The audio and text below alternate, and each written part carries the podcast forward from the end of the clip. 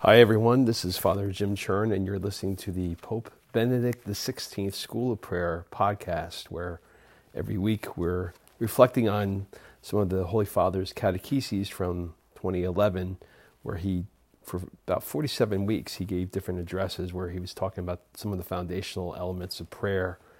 Um, and we're at week seven right now, uh, which is kind of crazy to believe that we're seven weeks into this new year and uh, seven weeks into this study.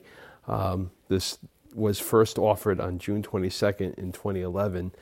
And just praying and then reading through this section about the, the Psalms, a couple thoughts that came to mind that I thought I'd share with you today.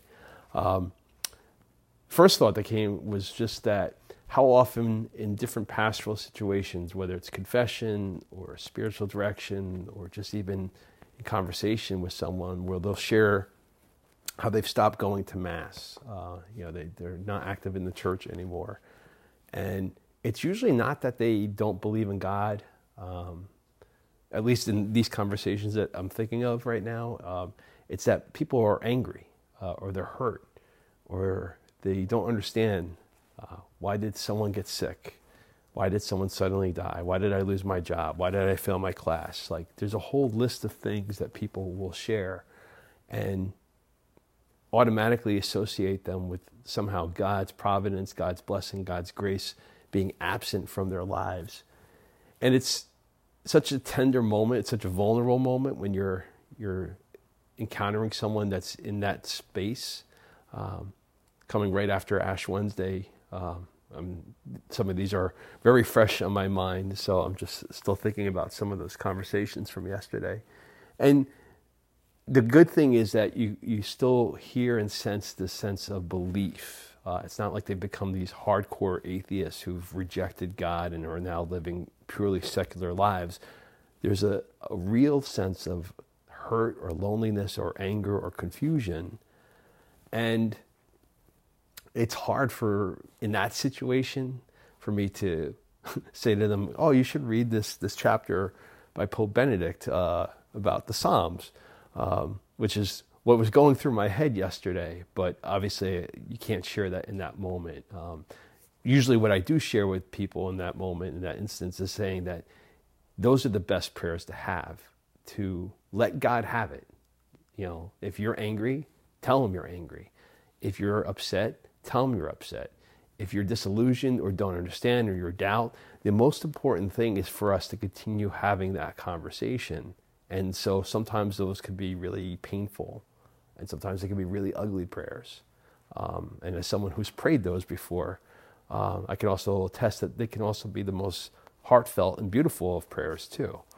And I think that that's part of what the Holy Father is trying to tell us with the book of Psalms, uh, what, what, he calls a, such a, a privileged uh, form of prayer in, in, the church's tradition and something that's so dear to the, the church's tradition. I mean, for those of you who've been following in the, the Bible in the year or the Catechism in the year, you're, you're aware that the church has for us as priests and religious and a lot of lay people have now taken up the practice as well of praying what they call the liturgy the hours where we basically are going through all the psalms uh, throughout the day. So about five times a day we're supposed to pause what we're doing stop and pray and usually the church is assigned different psalms. Um, and there's a set and there's a rhythm to why they're chosen and stuff. But like the the amazing thing to me is then that that's always been a difficult thing for me to pray with because as the Holy Father points out, you hear a lot of different emotions expressed. Um, you hear, as he says, interwoven are joy, suffering, longing for God, and the perception of our unworthiness, happiness, and the feeling of abandonment trust in God and sorrowful loneliness, fullness of life and fear of death. And it's true, like, and that's the thing is like sometimes when you're just praying them in, in liturgy, liturgy of the hours, um, for example, on Fridays we always have um, the penitential psalm, "Have mercy on me, Lord, in your kindness." Uh, reject. I'm, I'm, messing it up off the top of my head. I knew I shouldn't have done this on the top of my head. Um, Have mercy on me, O Lord, in your kindness and your compassion. Blot out my offense. Thoroughly wash me from my sins. Yeah, it goes something like that. So um, that's every every Friday morning prayer, and there's something beautiful now that I'm used to that, and I it helps me to to get into the penitential nature of Friday as a day, um, a day that we're supposed to be mindful of Jesus' sacrifice on the cross. Um, it's why the church has asked us to take up abstinence on Fridays or do some penitential act to somehow make that day feel different from the rest of the week. But there's also something kind of sad about that. Like every Friday morning, it's like, uh, you know most people are like, thank God it's Friday, it's the end of the week.